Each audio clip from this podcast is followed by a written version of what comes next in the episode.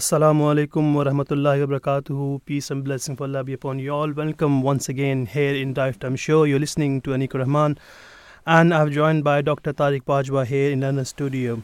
Assalamu alaikum, Dr. Wa alaikum assalam. Peace be on you and all our listeners. It's a nice weather today, so hopefully, I think the weather has an impact on your mood, and the mood, it depends, it does have an effect on the quality of your program. So I hope that our listeners will enjoy our program today. It's very, very important and interesting topics. I think they're day-to-day related with us as well. So we'll be discussing those today. And I think as the weather is warm, so as our topic today is hot topic, which has come up discussion all the time, and different understanding and different views. And, how people running today in this particular hour, we'll be discussing modern democracy, a political play. We'll be looking in depth that what is modern democracy right now, and how officials are running the countries, what people think about it, and what's going on in the world in different countries, and how people going along with the political situations in their countries. In the second hour, as per our routine, we'll be discussing another topic, but which would be existence of God. Please remain tuned in with us in the second hour as well. Particular hour, you can call us on 0208-687-7878 to give your point of view if you would like to add something. And you can visit our website www.voiceofislam.co.uk and tweet at voiceofislamuk. Moving back to the topic, modern democracy. If we look at the world, in the world of politics, the concept of democracy is championed for being the just way of electing officials running a country. And true democracy includes the opinion and choice of general public. When we look in the history, we know there used to be kings. They had to have their own say. They did what they wanted to or what they thought is right. But with a true democracy, of course, includes the opinion and choice of general public, and the people who are running the country. They go through and they discuss and come up with something which is everybody agree on. However, the way democracy is approached differs from place to place, and the level of democratic right in the country also varies with time and place. The Caliph of Ahmadiyya Muslim Community, His Holiness Mirza Masroor Ahmad, may Allah be his helper, said on one occasion, he says, and I quote, that Islam emphasizes that there should be democratic freedom and teaches that when appointing leaders, those people should be chosen who will fulfill their responsibilities and trust with integrity. This requires them to work for the betterment of the people and the country, and to discard personal interest for the sake of greater good. So is this idea of democracy truly being followed? For what is it? Or being used for personal gain? So we will be discussing this, and we have to understand how democracy are working. Are they truly following, this path, as the Caliph mentioned, that they have to, discard their personal interest for the sake of better good? Are, the leaders doing it? Are they doing what they should do? Are they taking the opinion and, doing whatever they can do for the betterment of the country, of general public? So stay tuned. And, as we discuss the current state of democracy across the world. So, currently we are going to discuss Niger, this African nation. Yep. And that has been recently in the spotlight. In April 2021, Mohammed Bazoum was sworn in as the president of Niger. And this is thought to have been a democratic transfer of power. In late July 2023, Niger's presidency posted on Twitter, and, which is currently called X, that there had been a coup attempt against the president by members of the Presidential Guard. They warned that the army was ready to attack should they continue their move against Bazoum. Not long after that, president was detained. A group of soldiers came on national television announcing that the government had been overthrown. There were varying responses from neighboring countries as well as from foreign countries, as it usually happens. And the United States, France, EU and UN condemned the change in power. ECOWAS also called for the release of Mohammed Bazoum. With more international players getting involved in the change of events, what happened was that, the more and more people were involved, and the army was, as army was there, the response from all these countries, was that more international players were getting involved, and they all were saying that democracy in Niger was being, under threat, and they were discussing it. And in the upcoming days, the coup leaders called for a 3-year transition to democracy. ECOWAS called this unacceptable, and they said, we want constitutional order to be restored as soon as possible. This complex issue has highlighted many failings in the political world. The current head of the Ahmadiyya Muslim Community, Hazrat Mirza Bashiruddin Ahmad, may Allah be his helper, he said that the powerful nations take advantage of the weaker nations and dictate their own preferred policies, and so in this way they have practically enslaved the developing countries. Sadly, the major powers take benefit and advantage of the natural resources of poorer nations and do not give what is the due right of the weaker nations in return. Uranium has also been at the heart of the political turn. And he further said that Africa, with the grace of Allah, has the ability to lead and guide the world, but you need to work hard and stay united to realize this potential, so that instead of succumbing to enslavement, you are those who stand at the forefront of the world. He continued to say that it is my prayer that may Allah enable all African countries, their people and their governments to understand the true benefits of living together in peace, harmony and unity.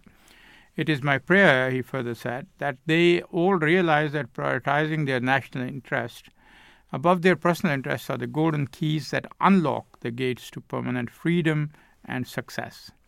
So efforts will need to be made in order to allow the Sahel region to prosper after many years of unrest and instability. So you're talking about, in the past we have seen, just for an example, Iran is one country where we saw that, there had been a revolution. It enjoyed a democratic political landscape prior to the coup against Mossadegh. 70 years ago, the UK and US overthrew the Iranian leader Mohammad Mossadegh, who fought against British imperialism by nationalizing the BP oil company. The oil is one big power the Iran has. And of course, everybody's interested in that. And although Iran was not subject to the British Empire, it was exploited for its oil by powerful nation.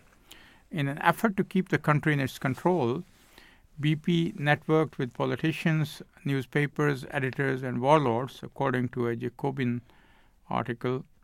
Iran faced a number of instabilities, including a crisis involving Iranian nationalization. In 1952, the first coup hit the country. In August 1953, a mob turned against the nationalists, forcing Mossadegh to surrender to arrest. This has been argued to be the result of British and American involvement, and it caused a divide in the public. With regards to the Gulf, His Holiness, the fourth Caliph of the Ahmadiyya Muslim Community, Hazrat Mirza Tahir Ahmad, may Allah be pleased with him, he stated some solutions, and he suggested, and if one Muslim nation insists on a defiant posture against the other and does not stop its aggression, then the solution is that the entire world of Islam should unite and subdue the aggressor. When the aggressor is inclined to submit itself to the divine commands based on justice, then the operation must stop forthwith, and efforts be made to establish peace between the warring factions. It should be borne in mind that in the effort of reconciliation, taqwa, that's righteousness, and justice must always be kept in view. The Holy Quran admonishes once again that you must follow the principles of fairness, because God loves those who are impartial. So, again, if talking about the current head of the Ahmadiyya Muslim Community, Hazrat Mirza Masroor Ahmad, may Allah be his helper, talking about democracy, he said that when it comes to elections or nominations, a person should not vote automatically for his ally or party member. Rather, they should consider who is the most qualified and suitable for the task at hand. Thereafter, those who are elected and handed the keys to government or power should exercise their duties with honesty, integrity, and justice. This teaching is the model of democracy that Islam champions. Dr. Tariq Pajwa, one other thing, of course, we are discussing democracy here. Even though, you know, if we go back to history of Islam even, we understand there was no democracy. But I think the system they had was so just that people are happy. And the time, you know, when or look at these countries, especially the kings were there where people, you know, thought that we're not getting their rights. I think the discussion starts from there, isn't it? That why people wanted even, you know, democracy within the country where the king was just.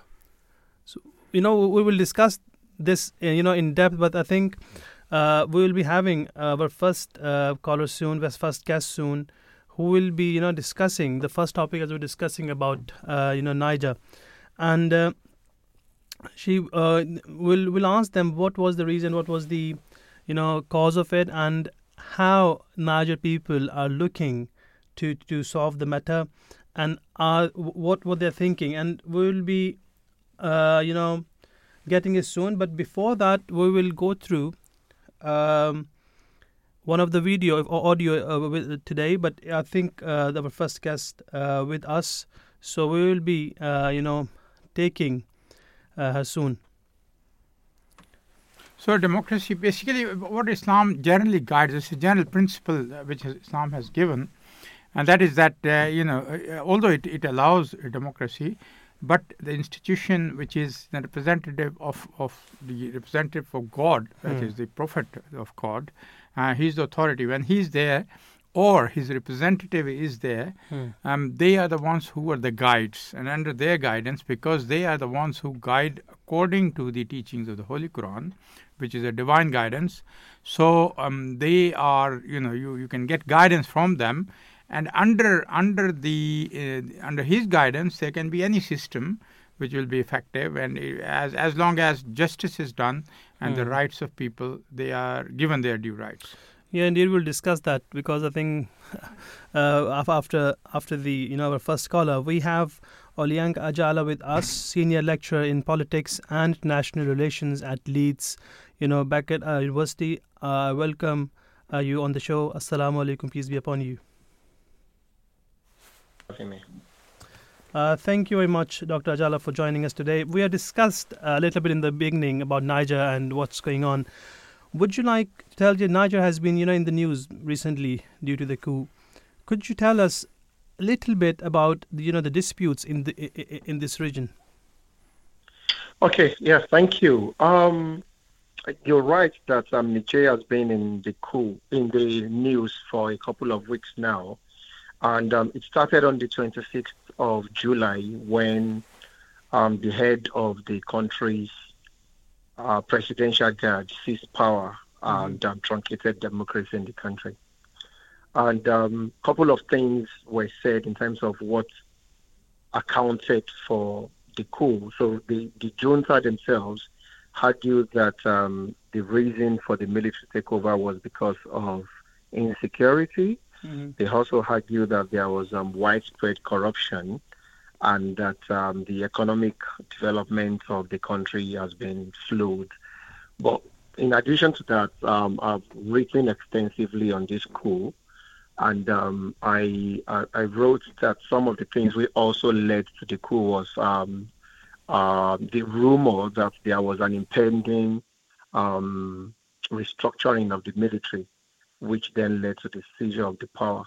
But since the coup happened, one thing that we've noticed is a widespread demonstration in support of the junta and against France. And this has resulted in the junta directing France to leave the country. And this happened last week when Macron eventually decided that they were going to leave Niger. So that is where we are now with the situation in the country. Mm-hmm. So what impact does the situation in Niger have on, ECOWAS, the Sahel, and the foreign political players? Yeah, it has a lot of implications. So in time, when you look at geographically, Niger is located right at the center of the Sahel. Mm-hmm. So it has borders with 7 other countries. So it has Algeria in the north, then it has Libya, then there is Chad, there is Nigeria, and some other countries. So 7 countries bordering Niger, but it sits right at the center of the Sahel. And then in terms of the country as well, Niger, France and the U.S. Have some of their largest bases in Niger. So the U.S., for instance, they have the largest drone base in Niger, and where they fly most of their reconnaissance and attack drones from. So it's very important for partners like U.S. and France, and also for the EU as well, because if you remember in 2015, 2016, what was called the refugee crisis or the migrant crisis. Many of these migrants transitioned through Niger and Libya into Europe. So strategically, Niger is very important, not just to West Africa because of its location, but also to foreign actors like France, the US, and the European Union.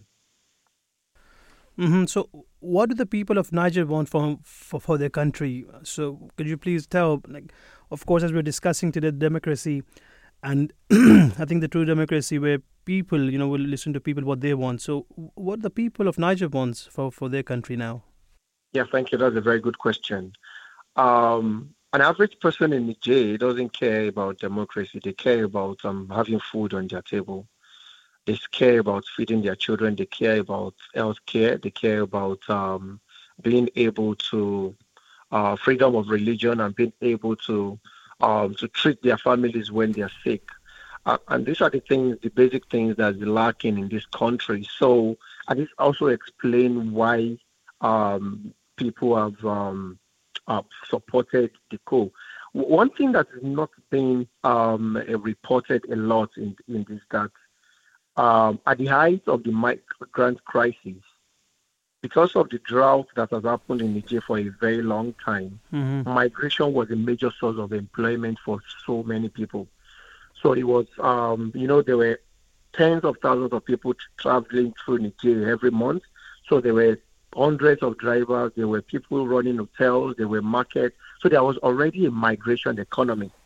But when Niger in 2016 through Bazoum, there was Bazoum, President Bazoum, he was the interior minister in 2016. So he was the one who facilitated this anti-smuggling law that drastically reduced this migration.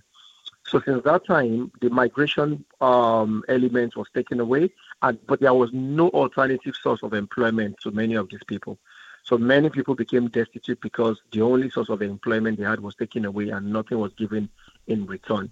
So when the coup happened, the people, in addition to people not happy about the security situation and the economic situation, they have also personally felt aggrieved about the role that Bazoum played. And then the junta then played into this and then labeled France as public enemy number one. That's why we've seen a lot of anti-France sentiment and protests against France since the beginning. So the people really do not really care about whether there is democracy. They just want to live a peaceful life and they want to be able to feed their families. So that is what is important to them. If democracy is going to guarantee this for the people of Niger, yes, they are happy to support it as they did when the country returned to democracy about 12 years ago. But if they think that democracy is not yielding the dividend for them, they are happy to explore other modes of governance. Yeah, you're very much right. But I think at the end, democracy is something which has to be there, isn't it? As we understand, people want somebody good on top of them who's providing everything, regardless whether democracy or anyone on top of them. But in case if we discuss, moving on, moving this forward, is it possible for democracy to return to this nation, or how can, this can be achieved? Yes, it is possible for democracy to return. The junta has already given a timetable.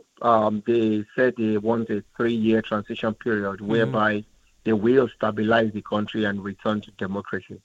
And when I said people don't really care about democracy, what I mean is I'm not saying that democracy is not the best form of governance for them, but I just mean an average person in Niger at the moment, because of their current situation, they care more about any government that would promise them change. True. So even with the current junta, if they do not deliver within 1 or 2 years, people will clamor for something else. So they have said, yes, within 3 years, they would return to democracy.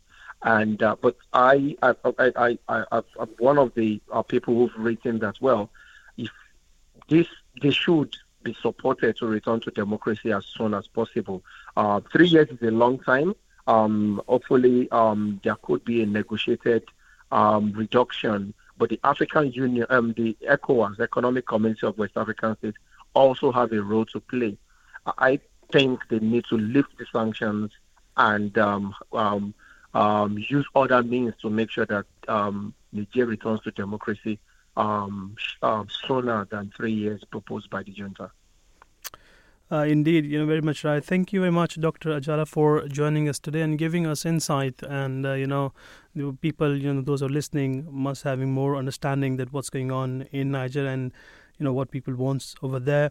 And, of course, thank you very much for your time, for joining us today. And it was a pleasure speaking with you. Thank you. Thank you very much for having me. Thank you. Thank you very much. So we were listening to Dr.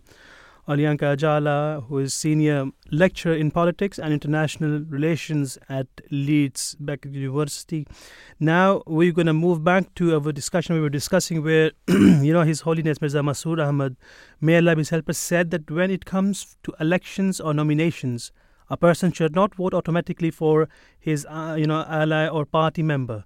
Rather, they should consider who is the most qualified and suitable for the task at hand.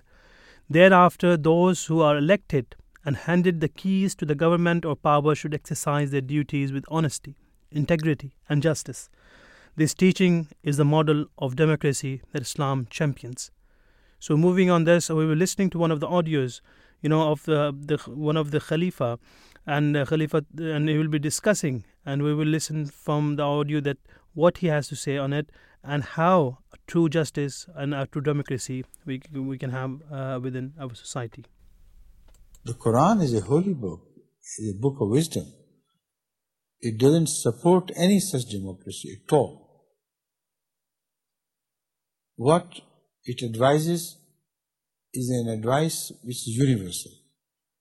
If followed, the whole world will be a different world of a real paradise being created here on earth. Inna Allah ya'murukum an tu'addul amanati ila ahliha wa idha hakamtum bayna an-nasi an tahkumu bil adl. There's two things. They make the democracy of the Quran. To give your vote is a trust of Allah. So dispense with your vote in the favor of the one whom you think is the best worthy of this vote. Not to a party, not to a principle, not to a system, but to a person whom you consider to be good and worthy of delivering justice and honesty. Once you are elected by such votes, then you do not have to go to the voters for their wishes. Then the only principle which should guide you is, whenever you decide according to absolute justice. Whenever you decide with absolute justice. وَلَا يَجْرِمَنَّكُمْ شَنَانُ قَوْمٍ عَلَىٰ لَا تَعْدِلُوا اعْدِلُوا هُوَ أَقْرَبُ لِلتَّقْوَىٰ. Once you come to power, even the enmity prevailing between you and a people must not dissuade you from serving the cause of justice be firm in disposing things with justice. No enmity should stand in the way of your disposing things with justice.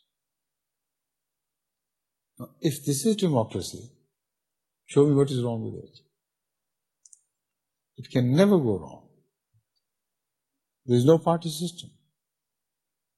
There is system of goodness and system of subservience to absolute justice. That is all the world knows, world requires.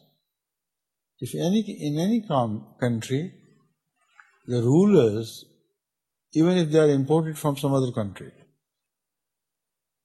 pay homage to justice and adhere to justice, people would never like them to be removed. They want the ultimate of democracy to go in favor of absolute justice.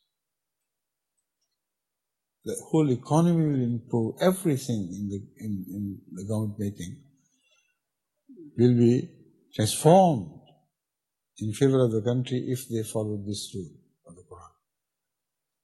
So that goes for democracy. Welcome back. After the audio, you must have listened how democracy can be attained, and we were discussing that Iran enjoyed a democratic political landscape prior to the coup against Mossadegh, and how everything went. Moving on to another example, another country, we'll say Turkey, and President Recep Tayyip Erdogan won the Turkish runoff elections with Kemal Kılıçdaroğlu as his defeated rival. He was Prime Minister for 2003 until becoming the President in 2014. Kılıçdaroğlu said that his election was the most unjust ever, and that he would continue to be at the forefront of this struggle until real democracy comes to our country. Erdogan's political legacy includes infrastructure development and healthcare improvements, but is still shadowed by corruption and repression. And in light of these developments, over 25 million Turks voted for Kılıçdaroğlu, with representative of coalition of 6 opposition parties. He offered a refreshing advocacy for restoring true democracy. Despite this, he was not free from people's scrutiny either. Erdogan amassed 52.18% of the vote. The other person achieved at a close 47.82%. So it was very narrow, very slight difference how Erdogan won. So it is believed that media bias and limited coverage favoured Erdogan during the campaign, and his oft-criticised authoritarian measures included controlling courts, limiting criticism on social media, and shifting to the presidential system. Moving on to Guatemala. Guatemala had its elections recently, testing the rule of law and democracy in Central America with efforts to remove the leading candidate. Since 2018, Maria Porras has been the country's Attorney General, whom the U.S. Department of State included in the list of undemocratic and corrupt officials. Bernardo Arévalo, the Anti-Corruption Center left candidate, has been leading his opponents, Sandra Torres. He is also the son of former president of Guatemala. Arevalo's campaigns faced legal challenges and political raids, leading to protests and international concerns, and Arévalo ended up winning the elections. He said that he was the only candidate to combat corruption and restore the rule of law. In 2019, President Morales banished a successful unbacked anti-graft mission which had secured a string of high-profile prosecutions. So democratic indicators in Guatemala worsened over 8 years with a trend forward, authoritarianism. Torres was running for a third time, and presents herself as a experienced continuity candidate. Torres shifted from centrist social democracy to conservative values, and she did not manage to defeat her opponent in this year's election. So, we have discussed few countries where people thought to be even though going through elections and want, democracy within the country. But most of the time, which we say, the people are not just. The countries who are running are the democratic people. They are not just. They are not running the countries as they should. There's so much has to do. They have to, live for the people and do whatever is good for their people, for the betterment of the people. But on the other hand, we see that most of the time, the things we hear that, the corruption is going on, the person is not suitable, has involved in some things which is not, we can call democracy. And at the end, what happens, it impacts on the country.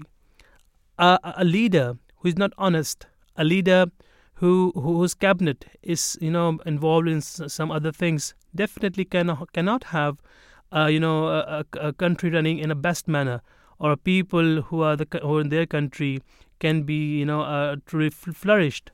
And for this, we have discussed and we have presented few of the aspects of the Khalif of Ahmadiyya Muslim Association, the current Khalif and the Khalif before that, because one thing which we have to understand that without true intentions, you cannot bring a true democracy. And a person, whenever we vote, we understand whom we are going to vote to, and we should not give a vote to a person we like or to a party we like. We should always think that we should be giving vote to a most qualified and most suitable person for the task, and then we would see.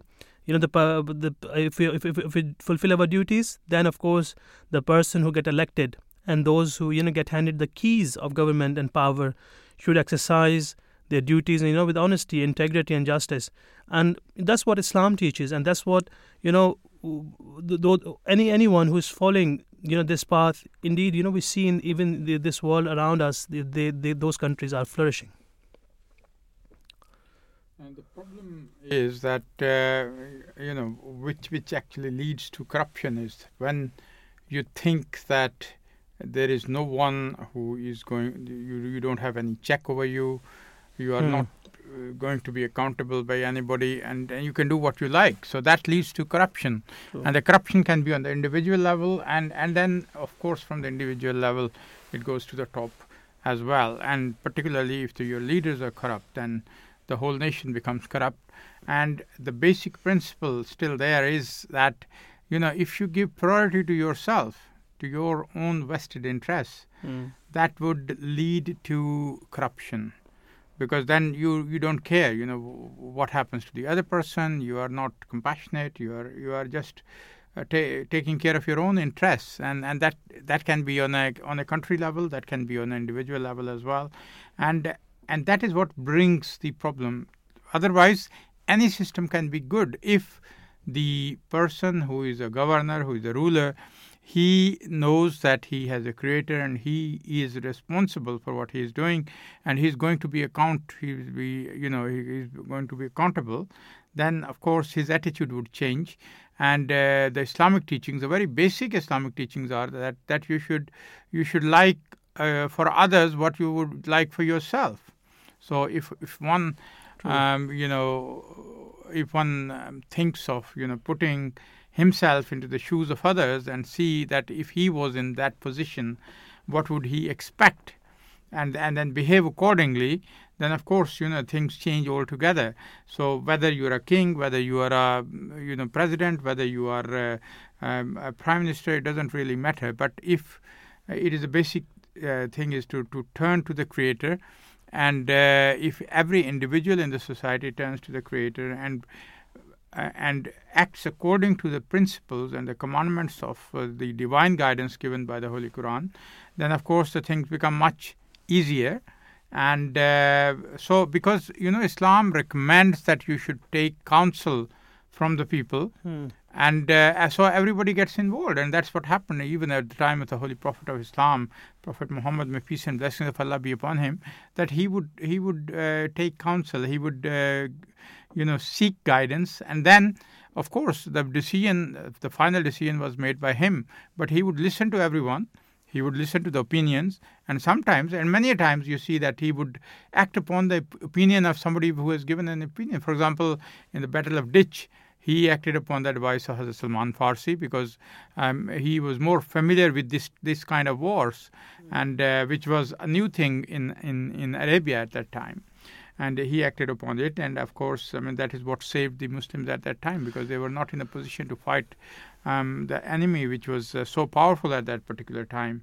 And similarly, you see his strategies, if you study, he was always, very, very intelligently, he had taken counsel from people, and then even at the Battle of Badr, Battle of Uhud, and it was, you learn a lesson from the Battle of Uhud, that he was of the opinion that they should remain within Medina and then fight from there.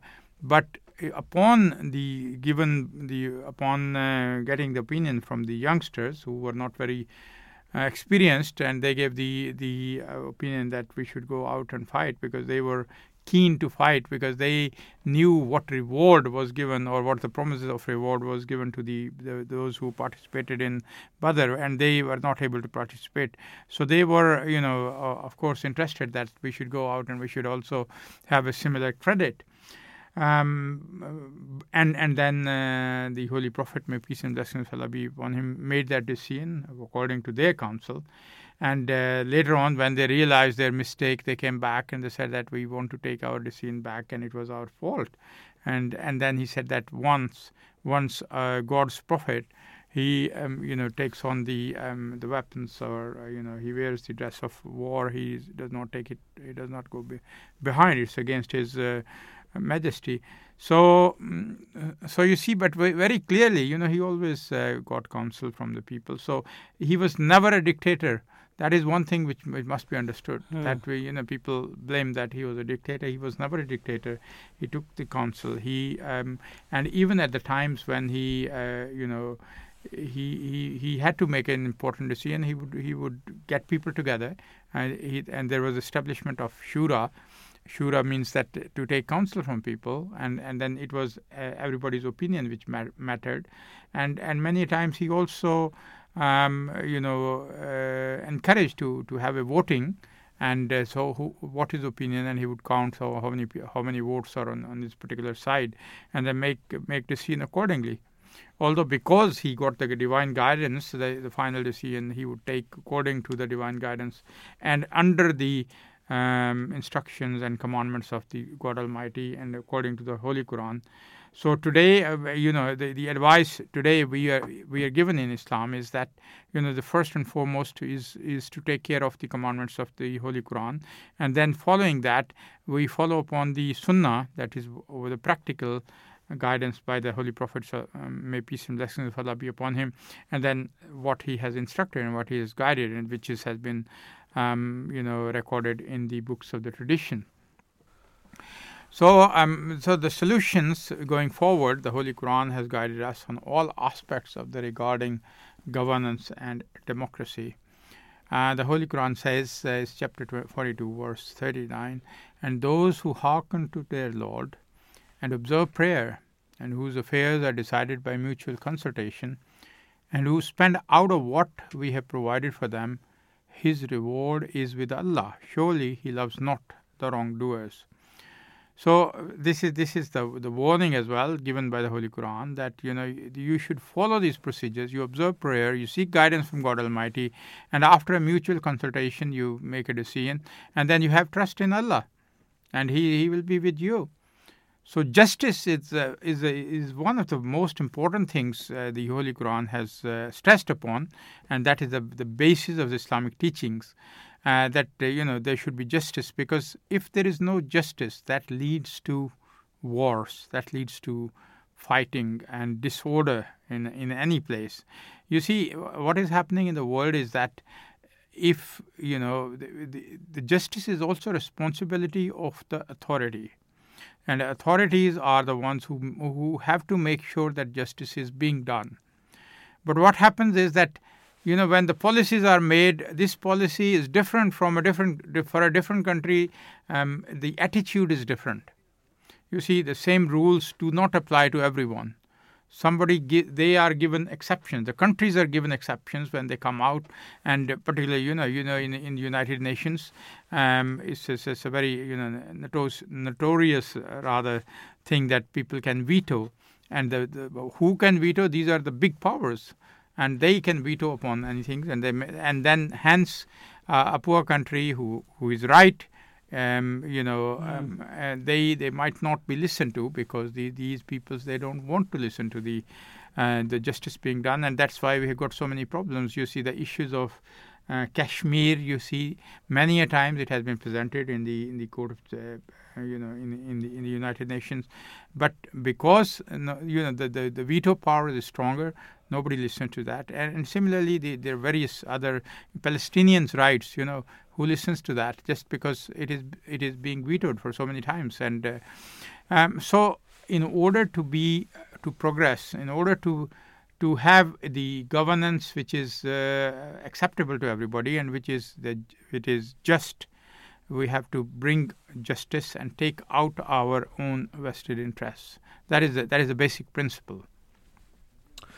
Yes, as we were discussing earlier regarding Islam, we find even in the saying of the Prophet that they used to come and sit down and they used to do, consult with each other. And it's a very famous one of, even though it was a mosque which hasn't got proper roof, even then they used to come and sit down and discuss what needs to be done.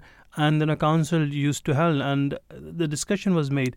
Accordingly, the leaders of that time of after the Holy Prophet, peace be upon him, the Caliphate, they were true Caliphate and they were on the path of the Holy Prophet, peace be upon him.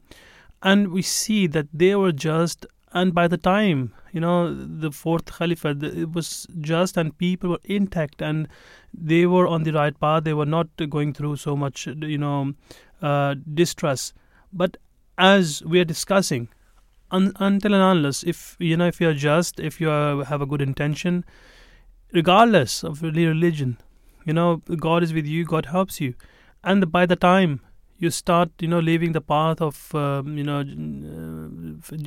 if you stop doing justice within the society, or you don't have a good intention, then what happens ultimately? The distress occurs, the coup occurs, as we are seeing in the country, as we see in other even Muslim countries where, the leaders are not up to the mark. And even though regardless as a Western or the other countries, we see that these things coming up in different shapes just because they are not, fulfilling what they have to do. They have to be just, they have to be, caring for the country. Sometimes just to increase the boundaries or just to show others that you are best. Sometimes we take others' right. And as Dr. Tariq Pajwa was mentioning, when the NATO discussed something, they come up, with this solution and the poor country, they were not heard.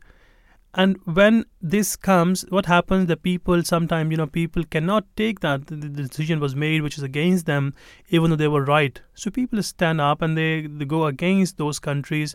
And then so many things come up and the countries even stand up.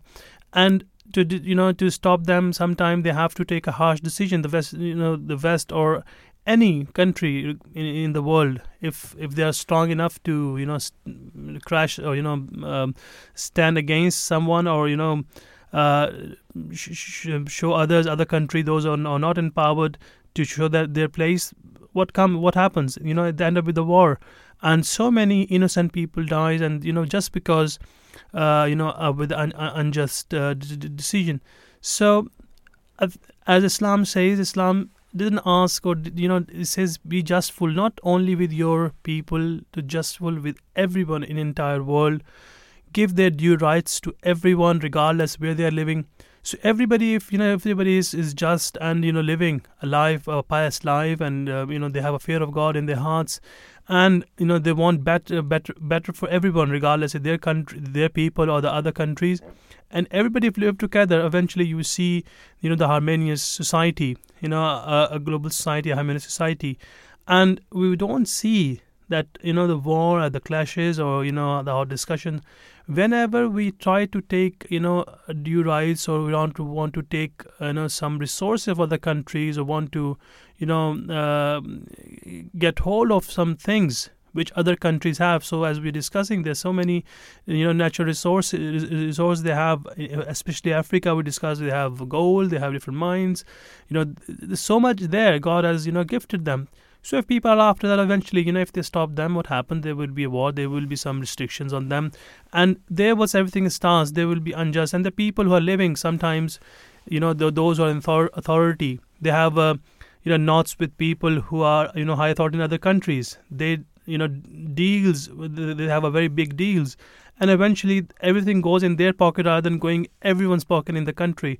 And what happens at the end, the nation become poorer and poorer because of the corruption. So there's so many things out there. Again, the only thing which has to be done, the country or the leadership has to be just to themselves and, to the people. And, have a fear of God. And definitely if a person who's doing it, if leader, they're following this step, definitely see prosperity in the country. Now, we will listen to small audio and then we will be right back and we'll discuss this topic further. The Promised Messiah, peace be on him, founder of the Ahmadiyya Muslim Community in Islam, states, God Almighty has divided his wonderful universe into three categories. First, the world which is manifest and can be conceived through the eyes and the ears and other sensory organs, directly or indirectly with the help of instruments. Secondly, the world which is hidden and which can be understood through deductive reasoning and hypothesizing. Thirdly, the world which lies even farther than the hidden world, so hard to conceive and almost beyond the reach of imagination. Very few are those who are aware of its existence. That is an entirely obscure world which cannot be conceived through deduction, but is only imagined. One can have access to it only with the help of spiritual vision, or revelation, or a word from God, and not by any other means. As is evident from the unchanging will of God, manifested in nature, one can safely deduce that as God has provided man with the apparatus to understand the first two categories of his creation mentioned above, similarly he must have provided man with the apparatus and instruments to conceive that world of his creation, which is mentioned under the third category. And that apparatus, as we have already mentioned, comprises spiritual vision, revelation, and the Word of God. This mode of communication can never be conceived to be inoperative or to have ceased altogether in any age. Nay, but those who fulfilled the prerequisite have always been gifted with this and will continue to be gifted with the same. Welcome back. We were discussing modern democracy. At the end, we are concluding today's show. The Holy Quran, guide us on all aspects of life regarding governance and democracy. And it says that those who hearken to their Lord and observe prayer, and whose affairs are decided by mutual consultation, and who spend out of what we have provided for them, his reward is with Allah. Surely he loves not the wrongdoers. Justice also be at the heart of leading nations. Only then can correct counseling take place on issues pertaining to running a country. His Holiness explained how one should approach, casting their democratic right to vote. He said that Islam teaches that one's affiliation to any party should not be a deciding factor in appointing a leader. Rather, those people should be elected who help the people and the country to progress further. Lack of democracy, although prevalent in some form everywhere, is mostly associated with poorer nations. His Holiness explained that poor nations must not be looked down upon. Rather, the developing nations stand on their own feet, and by giving their people opportunities and hope, we will actually be helping ourselves and safeguarding the future of the world. In conclusion, true democracy requires the principles of justice. His Holiness Mirza Masroor Ahmad, Ajadullah Ta'ala, may Allah be his helper, stated, for democracy to truly succeed, it is essential that democracy is accepted not just in name, but also in spirit. I pray that you succeed in helping to bring to democracy, in establishing peace and human rights throughout the world. He said that if this principle is, adhered to, peace can prevail in every nation and in its politics. So we hope that a true, change become, and all the leadership become justice. They show justice to their people, and may all the country prosper. And now we are going to have a small break, and we'll be back after that. Writings of the Promised Messiah, alayhi salam. When a hot-tempered person is provoked and punishes a child, he takes on the role of an enemy in the stress of his anger and imposes punishment far in excess of the wrong which has been done. An individual with self-respect and control over himself, who is also forbearing and dignified, has the right to correct a child to a certain extent as the occasion demands, or seek to guide the child. But a wrathful and hot-headed person who is easily provoked is not fit to be a guardian of children. I wish that instead of punishing children, parents would have recourse to prayer and should make it a habit to supplicate earnestly for their children, for the supplications of parents on behalf of their children meet with special acceptance. Assalamu alaikum wa rahmatullahi wa barakatuh. Peace and blessing of Allah be upon you all. Welcome back after the news break. As in the previous hour, we were discussing modern democracy, and we discuss about Niger, and for that we have another guest with us, Paul Melly, journalist and consulting fellow, Africa program at Chatham House. We'll be discussing a few things with Paul and taking us insight with what's been happening in Niger. Paul, I hope you're with me. Assalamu alaikum, peace be upon you, and thank you very much for joining us today. Yes, I am with you. Thank you. Good afternoon. Paul, starting off with the first question, as you know, there was a worldwide news coverage of the coup in Niger back in July. Could you tell us a little bit about the situation there right now? The situation has become very difficult. Mm-hmm. Before the coup, the security position was improving. The amount of violence was going down. The number of attacks by extremist groups, by jihadist groups, was in decline. And there was also progress in reconciling some local community disputes that were causing a risk of violence. But since the coup, conditions have got much worse. There have been a lot of attacks. Quite a lot of soldiers have been killed. There was an attack just a day or two ago where at least 29 and perhaps even 60 soldiers may have died. We don't yet have the final casualty toll.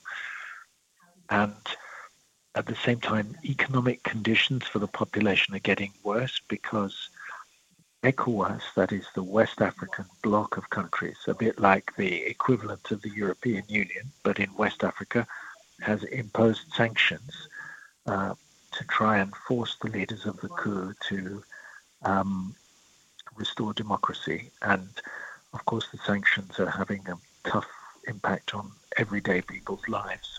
Mm-hmm. So things are very difficult. Indeed. Western Africa, has unfortunately seen quite a few coups in the last few years. What needs to be done so that this region can reverse its effects? I think there are two things. One is each of the coups has its own what you might call local causes. So in Mali and Burkina, the army was frustrated. It felt the politicians were not giving it support in the battle against extremist armed groups, but in Guinea and in Gabon there was frustration at the way that the regimes in power were misusing the democratic system. They were cheating, if you like, on the democratic rules. In Niger, the coup seems to have been motivated by internal issues within the top of the military elite.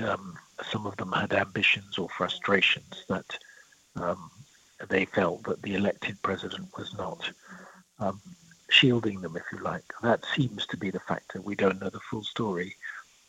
But what you can say overall, beyond all these individual local factors, is that there needs to be a recognition by the elected governments in West Africa that they need to make democracy better working, more honest. They need to stick to the rules more strictly. We've had quite a few presidents who have changed or tried to change the constitutions of their country so that they can run for an extra term of office. Sometimes we've had elections manipulated, or we've had members of the opposition locked up, or in the case of Benin, for example, the two leading opposition candidates in the last presidential election were sentenced to long jail terms. So all of these things, if you like, they undermine people's faith in democracy. When you look at the opinion polls for the region, the majority of people in West Africa actually are in favor of democracy. They like the democratic system, but many of them are very frustrated with the way it gets abused. So that's probably the biggest protection against the risk of more coups, is for democracy to work better. Indeed, one of the things which, of course, we were saying that sanctions, are sanctions the right way to tackle such military takeovers as we see? And what is the solution? What do you think about it? Well, sanctions are very difficult because if you ECOWAS, the West African group of countries, 15 countries, they have all signed up to these rules of good democracy. And then if soldiers take over in a military coup, ECOWAS, of course, it asks the soldiers to give up power, but when they don't do so, if it does use sanctions, as I mentioned earlier, the people who soon feel the most effect are ordinary people, because they can't travel, or the borders are closed, or they don't get the essential food or whatever that they need, or the price of things goes up.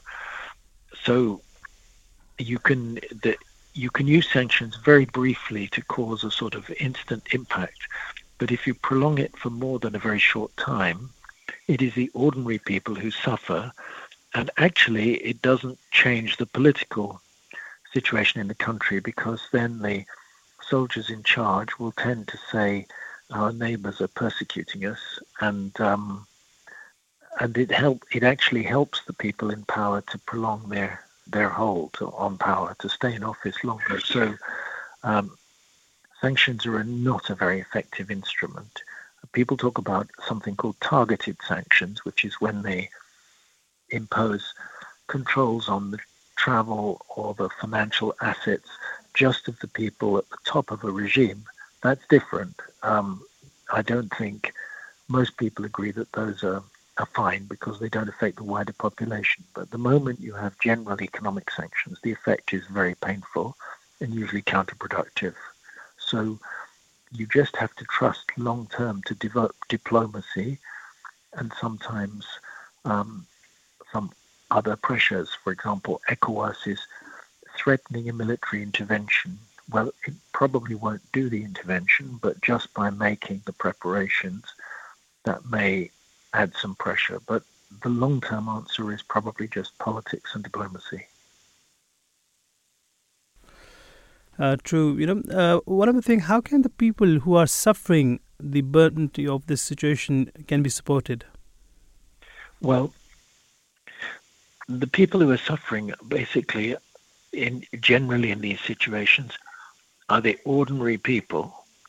And so one of the things that usually gets agreed quite quickly is that humanitarian aid, emergency aid, will continue. So if there's the risk of famine, for example, that food is still coming in, or medicines. But of course, even when there isn't a disaster, even when it's not an immediate humanitarian crisis, still ordinary people suffer. They're reporting at the moment that hundreds of trucks are stuck at the border to get in and out of Niger because of the sanctions. And of course, those trucks are carrying goods. That means jobs. It means employment. So a lot of ordinary people in Niger are feeling the pain of this situation, and yet they're not actually in any, you know, when soldiers are in charge of your country, there isn't very much you can do about it. So, yes, you can protect humanitarian aid, but probably, again, the answer long term is to maintain cooperation and ordinary economic relations, but to try and identify sharp, painful political tools that will hit the new regime. For example, the Niger sent a delegation to the United Nations General Assembly in New York, but because the government was not the legitimate government, the UN refused to let them take their seats or speak in the debate, so they were humiliated. So that's quite a clever tool, if you like, of exerting pressure just at the level of government and the people in power. And at first they can brush it off, but over time, people need the outside world, and they need their neighbours. So over time, those political tools can be helpful, but there is no easy answer.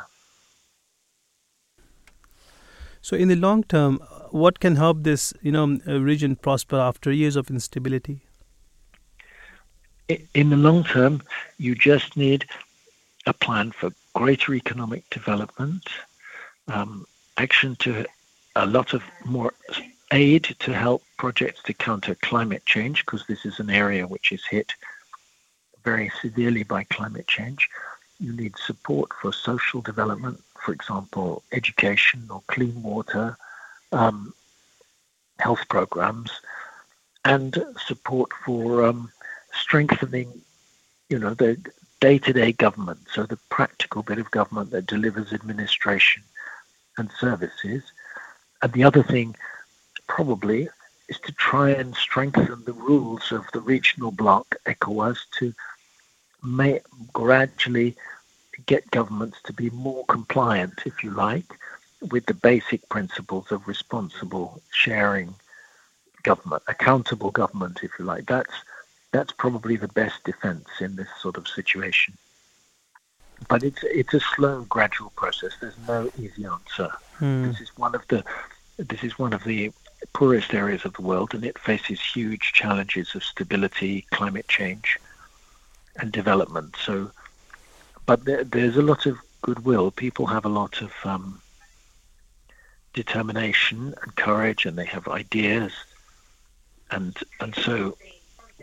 But it probably is a process that needs to be West African-led, because if it's just imposed by the outside world, that won't have legitimacy. It needs the leadership in tackling these challenges needs to be with the region and with the countries of the region and the peoples of the region, and strengthening civil society.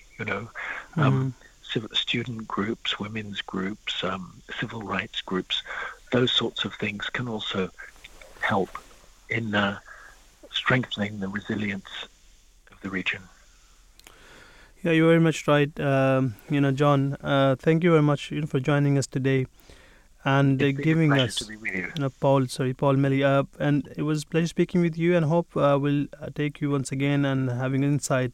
I hope things get better for the people and for the country, for the entire Africa. Thank you very much for joining us today. It was a pleasure speaking with you. Thank you. It's been a pleasure to be with you. Thank you very much. Thanks for asking. Thank you. Bye. Bye. We were listening to Paul Melly, journalist and consulting fellow, Africa program at Chatham House. Now we'll having a small break, and then we'll be back and we'll be discussing another topic which will going to be on Resistance of God. Please stay tuned with us, and we'll be right back. Writings of the Promised Messiah, alayhi salam. When you stand up in prayer, you should know it for certain that your God has the power to do all that He wills. Then your prayer will be accepted, and you will behold the wonders of God's power that we have beheld. Our testimony is based on seeing and is not a mere tale. How should the supplication of a person be accepted? And how should he have the courage to pray at the time of great difficulties, when according to him, he is opposed by the law of nature, unless he believes that God has power over everything? You should not be like that. Your God is one who has suspended numberless stars without any support, and who has created heaven and earth from nothing.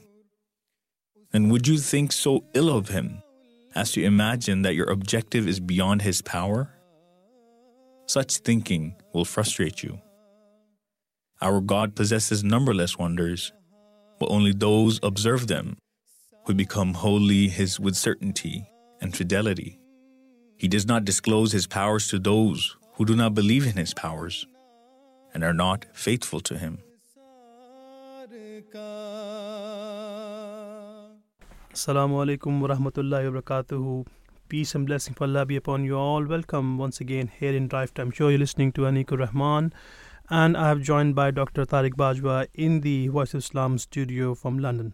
Assalamu alaikum, Dr. Tariq Pajwa. Hope you're well. Wa alaikum assalam wa rahmatullah. I hope that we have got a very hot topic today, and that's about the existence of God. I think everybody is questioning, and it's a good thing because people are at least thinking. They're not just believing what they have been born into. And this is the current situation in the developed world, that most of the people, they are, they although they have been born in a religious family, and they can say that, oh, I was born in a Christian family or a Jewish family or a Muslim family. But because they are not aware of the teaching, because of the lack of the practicality, people are not practicing what they believe. And particularly the churches, you see, in lots of churches, you see there, here in England, everywhere you go, you'll find a church after, a few hundred yards. But they are empty, they are locked, they are being abandoned. And whereas, there are more mosques are being built here in UK in particular. We have seen in Germany, we see the new mosques are being built. But the general population, if you talk to them, I think the incidence of people who would, in the statistics, they would say that they have no religion or they're not practicing a particular religion, that has increased quite a lot over the last few years. And the first very basic question then arises that, is there a God?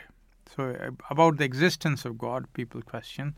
And, we, being Voice of Islam, of course, will present our point of view regarding this, that why do we believe that there is a God, and why it is important to believe that there is a God, because, and of course, we, according to the teachings of the Holy Quran, the Holy Quran says, in a verse, part of the verse of the Holy Quran, it says, La ikraha fi din, that there is no compulsion in religion.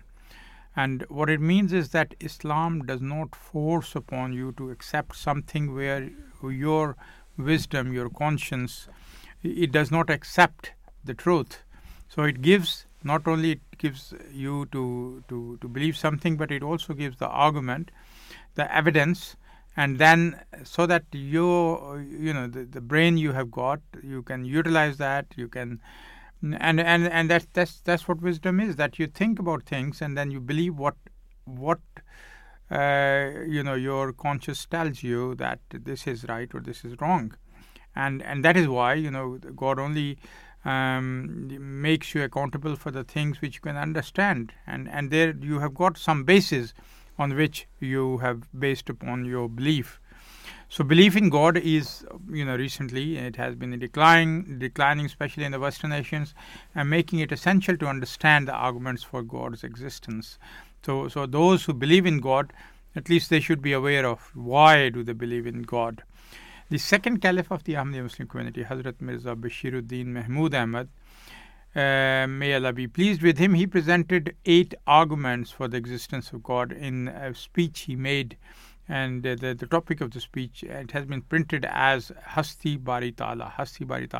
That was, long ago in 1921. Hasti Bari Ta'ala means the existence of God, basically. And in this important topic, when he discussed it, so he discusses the need for belief in a supreme being before examining the arguments.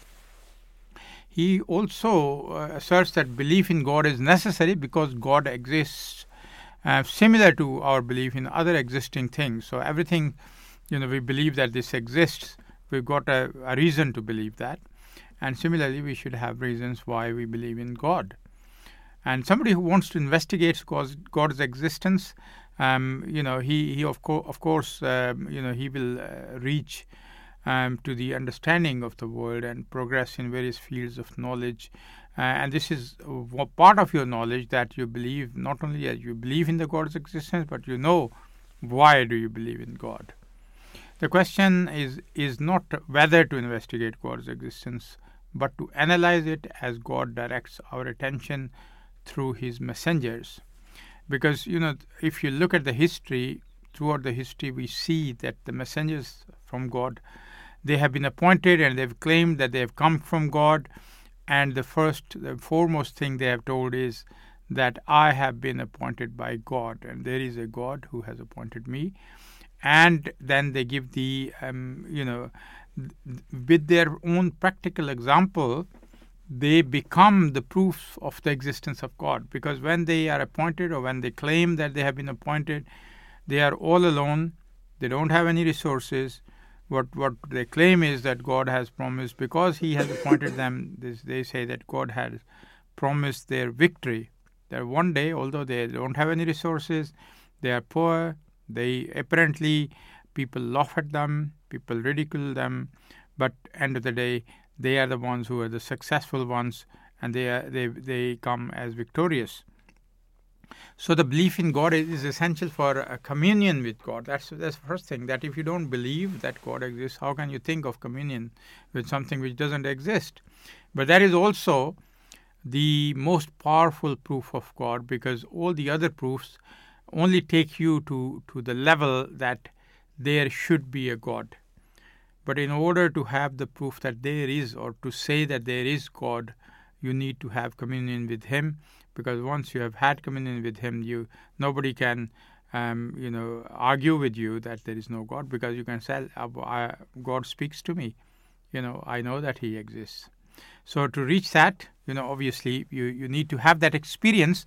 And God Almighty, as I said earlier, that has not forced you to believe in anything. He tells you the way how you can reach God and how can you communicate with God. And this is a step-wise guide which God Almighty has given in the Holy Quran. And if you follow that, we can reach to that stage where we can achieve the status where God will communicate with us. So, looking at the, looking at the wisdom and the arguments which have been given, Hazrat Khalifatul Masih II, the second Caliph of the Promised Messiah, and the holy founder of the Ahmadiyya Muslim Community, he has written, he delivered this lecture, which has been printed in the form of a book. It's called "The Existence of God." He has given 8 arguments, and we can go through them one by one. And I think it's very important that we have that in our mind, so that when we are sort of discussing with anyone about the existence of God, we have got them on our fingertips, that these are the arguments, and what do you have, in response to that.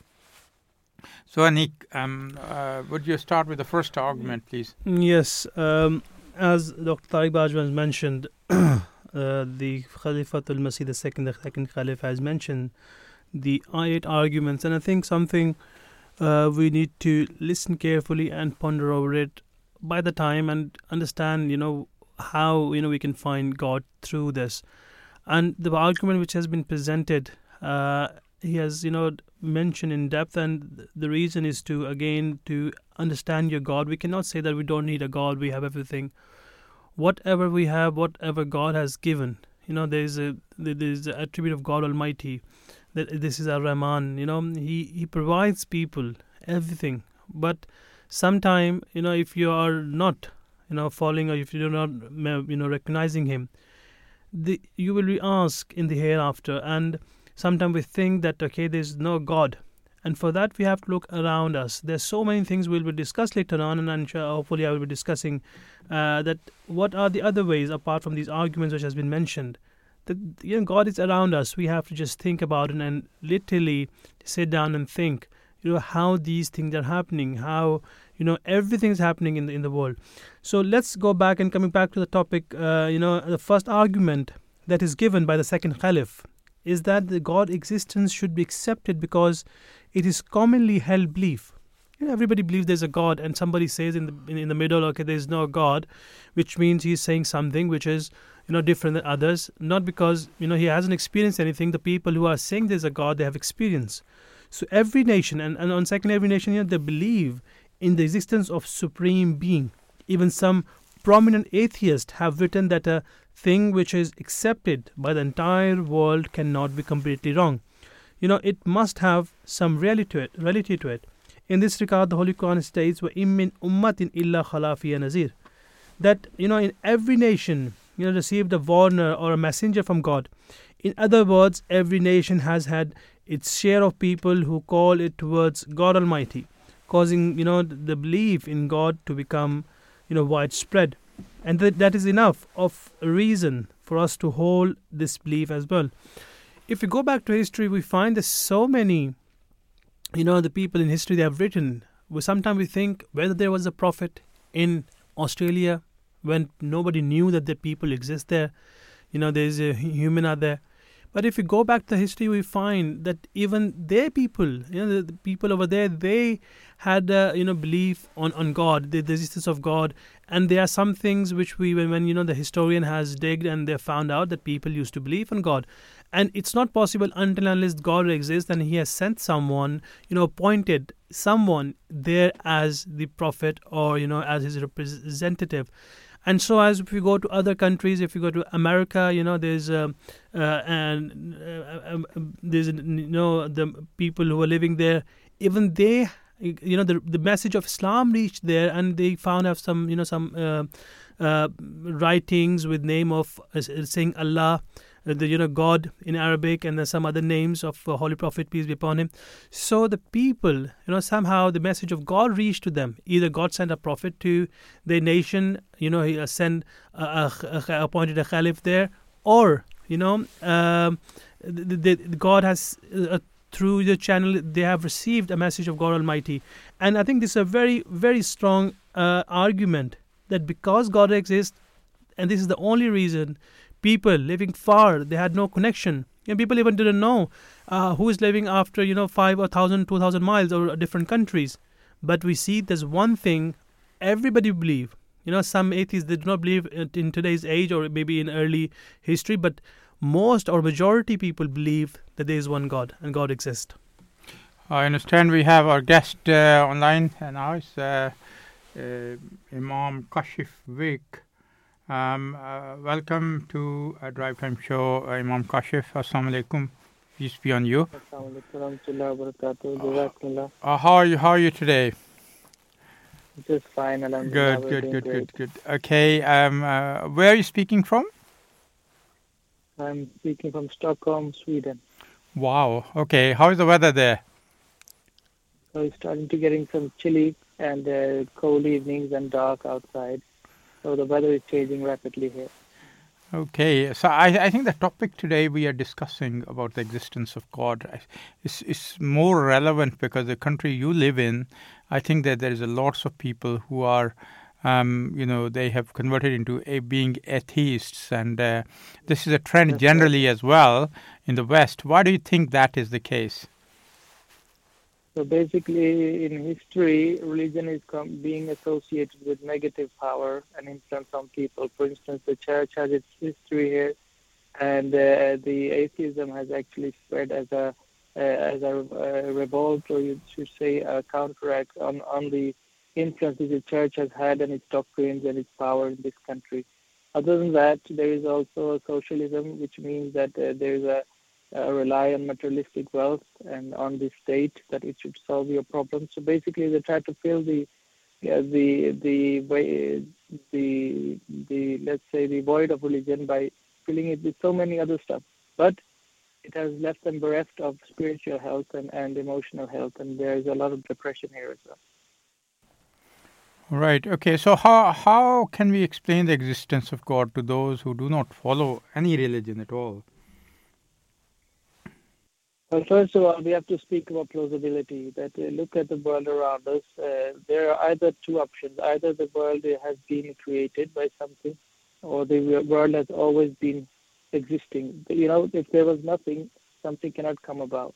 But if the world is created, then the only question which remains is that creator conscious or is he unconscious? So religion basically tells us that during the ages, as the presenter just explained to us before my talk, that there have come certain prophets who have clearly and by signs and miracles established that God is with them and supports them. He has given prophecies about our time, which we see being fulfilled before our eyes. And also those who follow them in true spirit get a living relation with this God. So this conscious being that we claim has created heaven and earth is actually an active being which is in every age conversing with us. The only thing we need is the spiritual eye or spiritual ear, let's say, to listen to him. Okay, so why do mankind need to believe and worship God if you can live a life without this belief? You know, people say, oh, why do I need to believe? Well, obviously, one thing should be sure that us believing in God cannot benefit God in any way. Look at the universe. If He really exists, we cannot imagine that He needs our worship.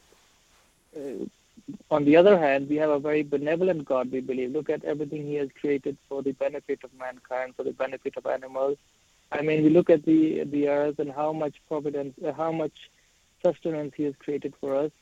So we also believe that same God, when He says that worship me, so He does it for our own benefit. And by worshipping God, as God states in His book, also Holy Quran, that by worshipping God we find true peace. So in by establishing a relation with God and worshipping Him, we are actually benefiting our own soul and fulfilling the very purpose for which it was created. So when we do that, we will find also peace in our lives, and we will also find that living God, without which we cannot complete our spiritual being. So actually we are lacking something, and that lacking we will find when we find God. That's good. Okay, so some people say that science proves that there is no God. How would you answer such beliefs? Well, actually, science proves the opposite, that everything has a cause and effect. So scientific thought should actually enhance. But yes, the question is that science nullifies the false beliefs in religion. You know, some religious doctrines are outdated, and they are actually wrong interpretation of the Word of God. And that's where science came in and rectified it. But Islam says that science or true science is actually the knowledge about the action of God in work. So as a Muslim, when I see scientific discoveries, I realize that this is actually by that same Almighty God that Islam has taught us about. And I can also find, if I study deeply the Holy Quran, the foundation of that scientific discovery. So that is the Islamic faith, as the Promised Messiah, Islam, peace be upon him, explained to us that every scientific discovery will lead to the truth of Islam being established more and more. Yeah, I was just thinking of Professor Abdul Salam, the Nobel laureate from Pakistan. He obviously, the basis on which he was chosen for Nobel Prize was that it's called a unifying theory. That right. He reduced the four forces, the basic forces, to three, and his attempt was that, what his vision was, that he was trying to make it prove that there is only one force in the world. So that idea he had taken from the Holy Quran, of course. So you, as a missionary serving in Sweden, how are your conversations with non-believers? So actually, in everything, when you want to convey an idea, you have to look at the receiver. What is he in need of? So as I said, in Sweden, we have a lot of emotional needs and let's say existential needs. Mm-hmm. What is the meaning of everything? So when I speak to them, I try to get them to this point: that do you really believe there is a purpose in life, a purpose that is higher than yourself, that you yourself has not defined? Mm-hmm. If there is not, then you should really consider what is my life for? Why should I follow anything? Why should I actually? But religion teaches us that we have been given a purpose, and we yearn for that purpose. And when we start to tread on this path, we will day by day realize the grandeur of life, and that we should actually value each and every moment of life. So I try to approach it from this side and tell them that your existence has a very great cause, and you should never feel that everything is in vain. Rather, it is for a very great purpose which we have been created. That's great. Thank you. So good luck with your job there. And we've enjoyed listening to you. Thank you very much for joining us. Have a nice evening. Bye. Assalamualaikum. Walaikum assalam warahmatullah. So that was Imam Kashif Wick, all the way from Sweden, and he was telling us, because I think it's the Sweden is one of those countries where we see people are going, away from the religion, but of course with the message of true Islam to the world, which is being spread out by the holy founder of the Ahmadiyya Muslim Community, and now under his fifth caliph, Hazrat Mirza Masroor Ahmad, under his guidance, it is being given. The true message has been delivered and is being delivered through various resources. And one of the resources is, of course, our television station, which is MTA. And you can go on MTA, just going on www.mta.tv, anywhere in the world. Then the Voice of Islam, of course, the radio we represent. This message is also reaching the world through the internet, and you can listen to that. Even in Africa, far from away, we are receiving the comments on this program. So today's, of course, topic, very interesting topic. The first argument we have discussed about the existence of God is that there is a universal belief in Supreme Being. If you go to Australia, Fiji, or the other end, you go to Canada, you go to America, you go to Hawaii Islands, you will find people who believe in God right from the beginning. Even if they are not religious at all, they still believe in one God. So that is one argument, that where does it come from? Because it is in your nature, and people believe that there is one God.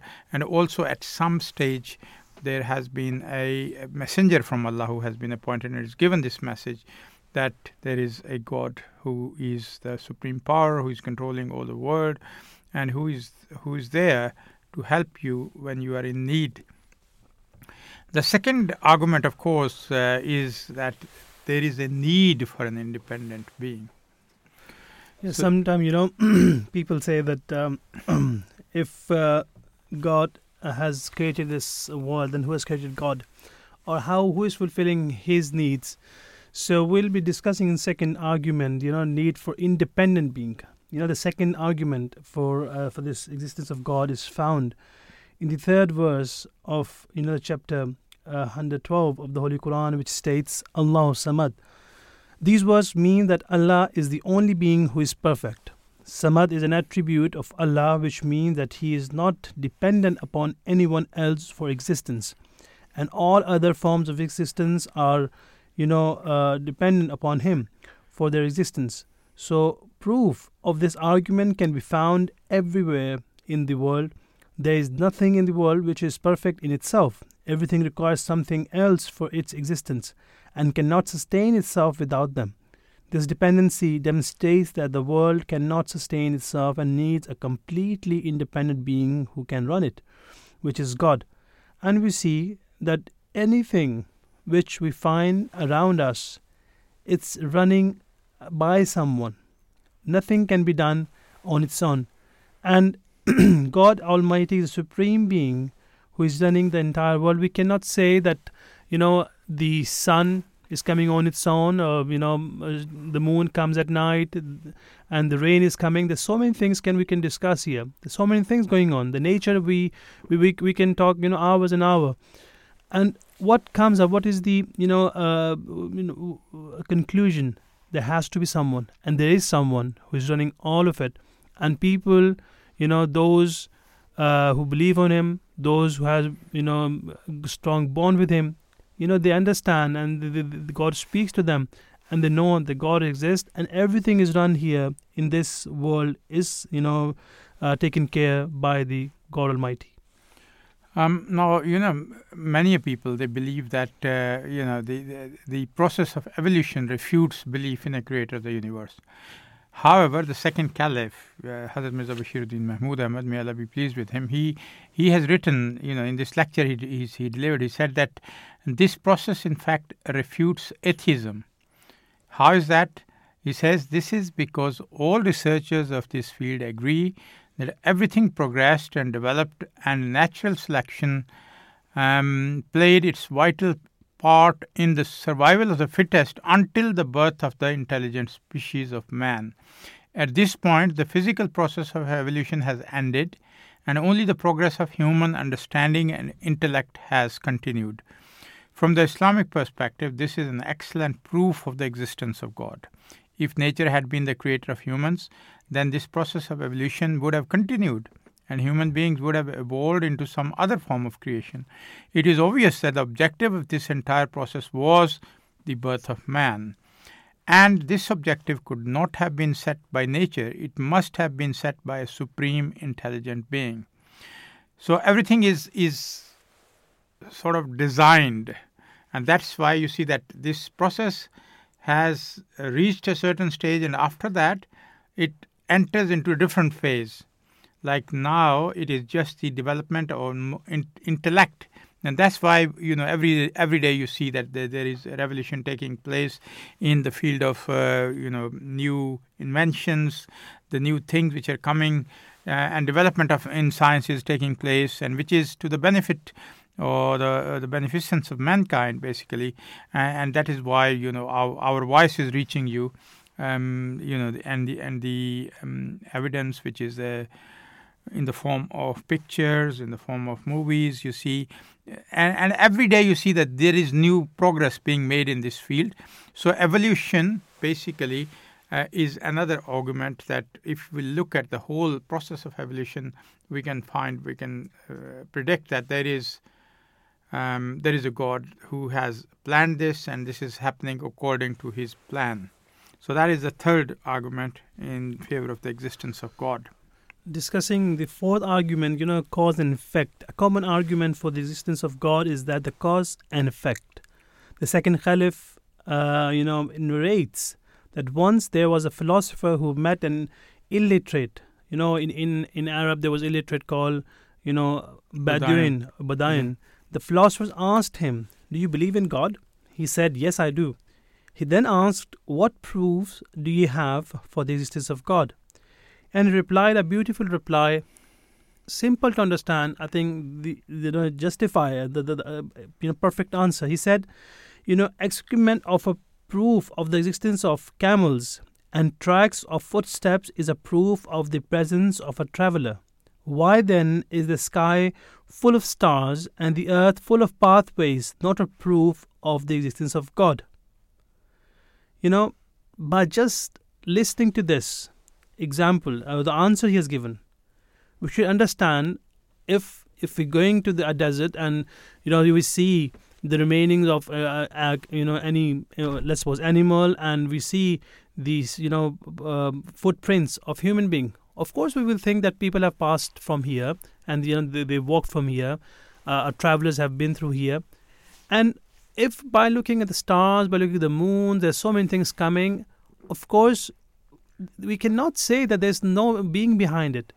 If through just looking at the tracks, we think the presence of people or animal or traveler, then how come we can say that God does not exist, even though seeing stars and, there's so many things we can discuss here.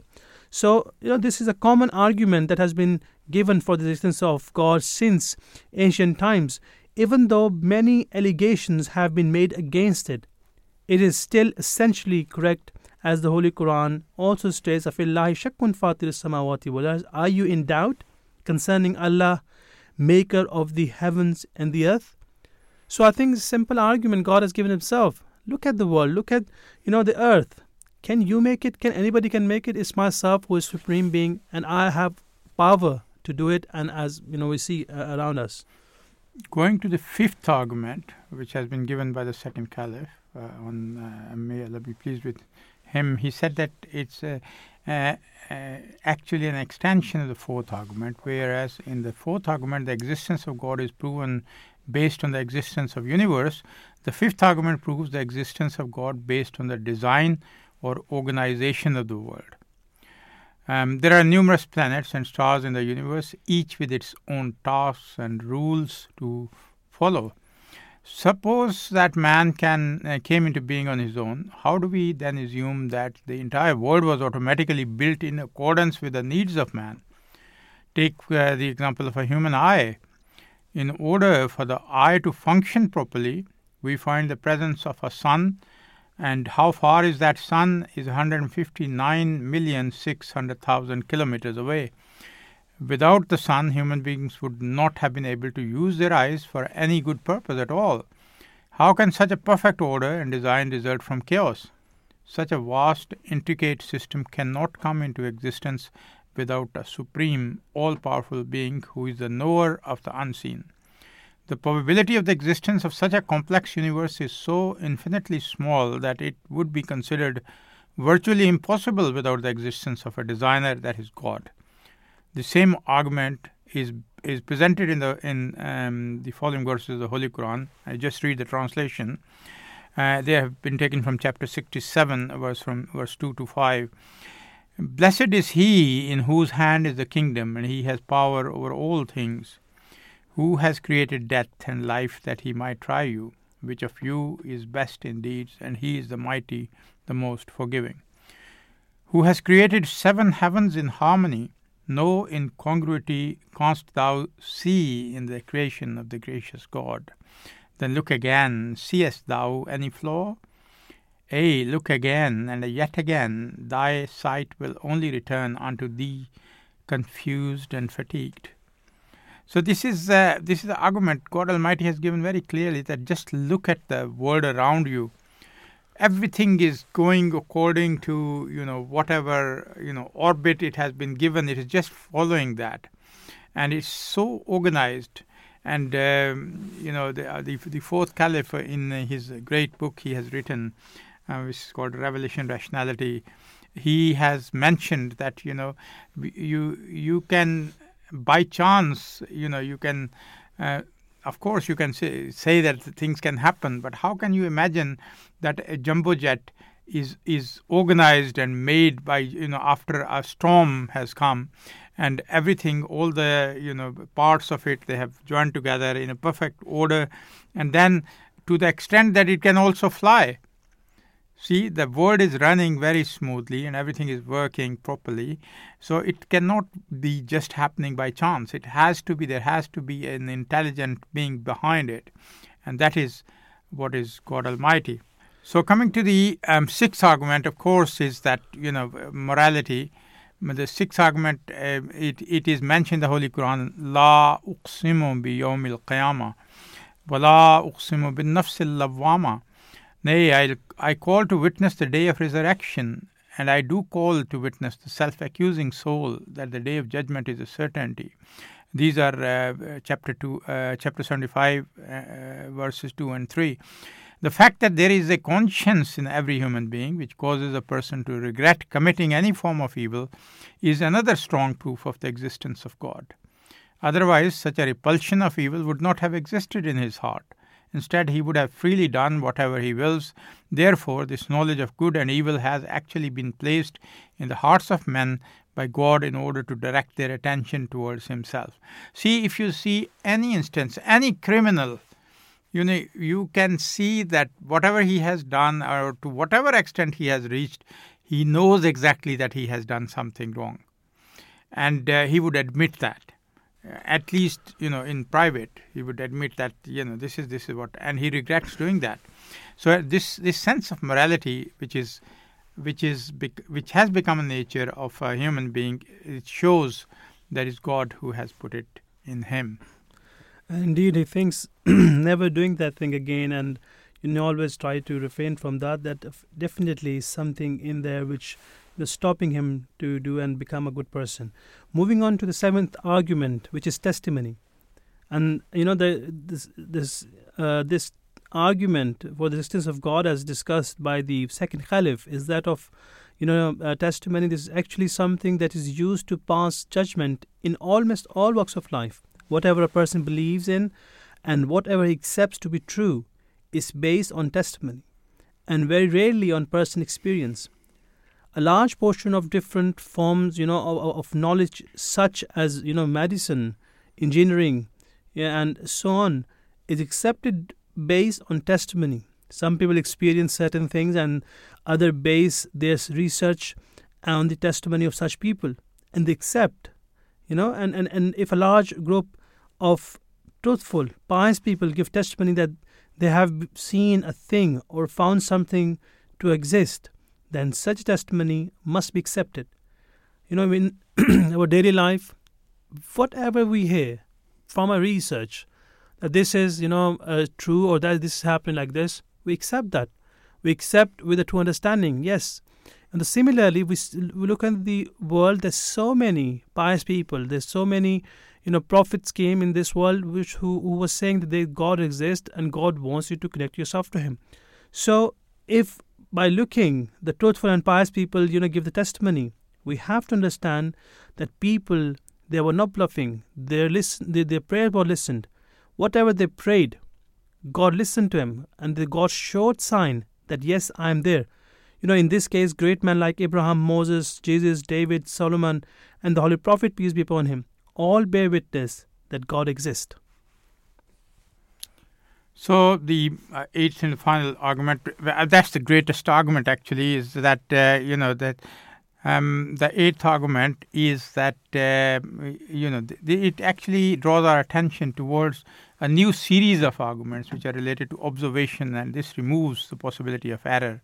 And it must be remembered that Allah the Exalted has not given us one or two or five or six arguments. He has given loads of arguments, and for the sake of the brevity, let's take just two examples. The first example is that of the attribute Al-Aziz. You know, every attribute of God Almighty is a sign, is a proof of God, and one of them is Aziz. Aziz, he has proven that whenever his messengers have come, he promised to them that it is he and his messengers who will be victorious in the end, and that's what has happened, and that is the existing proof. And another attribute of his is Al-Mujib, and that is one can experience. Al-Mujib means that he listens to your prayers, and we can find so many people around us who will give you the examples that God has communicated with them, told beforehand, this is what is going to happen. You pray for, you are in desperation, you pray for something, somebody is ill, somebody is sick, somebody is not having children, somebody, you know, in trouble. So it's God Almighty who tells him beforehand that he will come out of this trouble, or this will happen, and you will find so many things, and we can find the examples in the life of the Holy Prophet, may peace be upon him, his followers, his companions, in the life of the Promised Messiah, the Holy Founder of the Ahmadiyya Muslim Community. The whole of his life, he was given so much, you know, and he prophesied beforehand that this is what is going to happen, this is what he has been promised by God Almighty, and I think that is the biggest experience, experiencing God. And if you want to experience God, you have to pray to him, and no matter what you believe, he will listen to your prayer, and that is the biggest proof of God.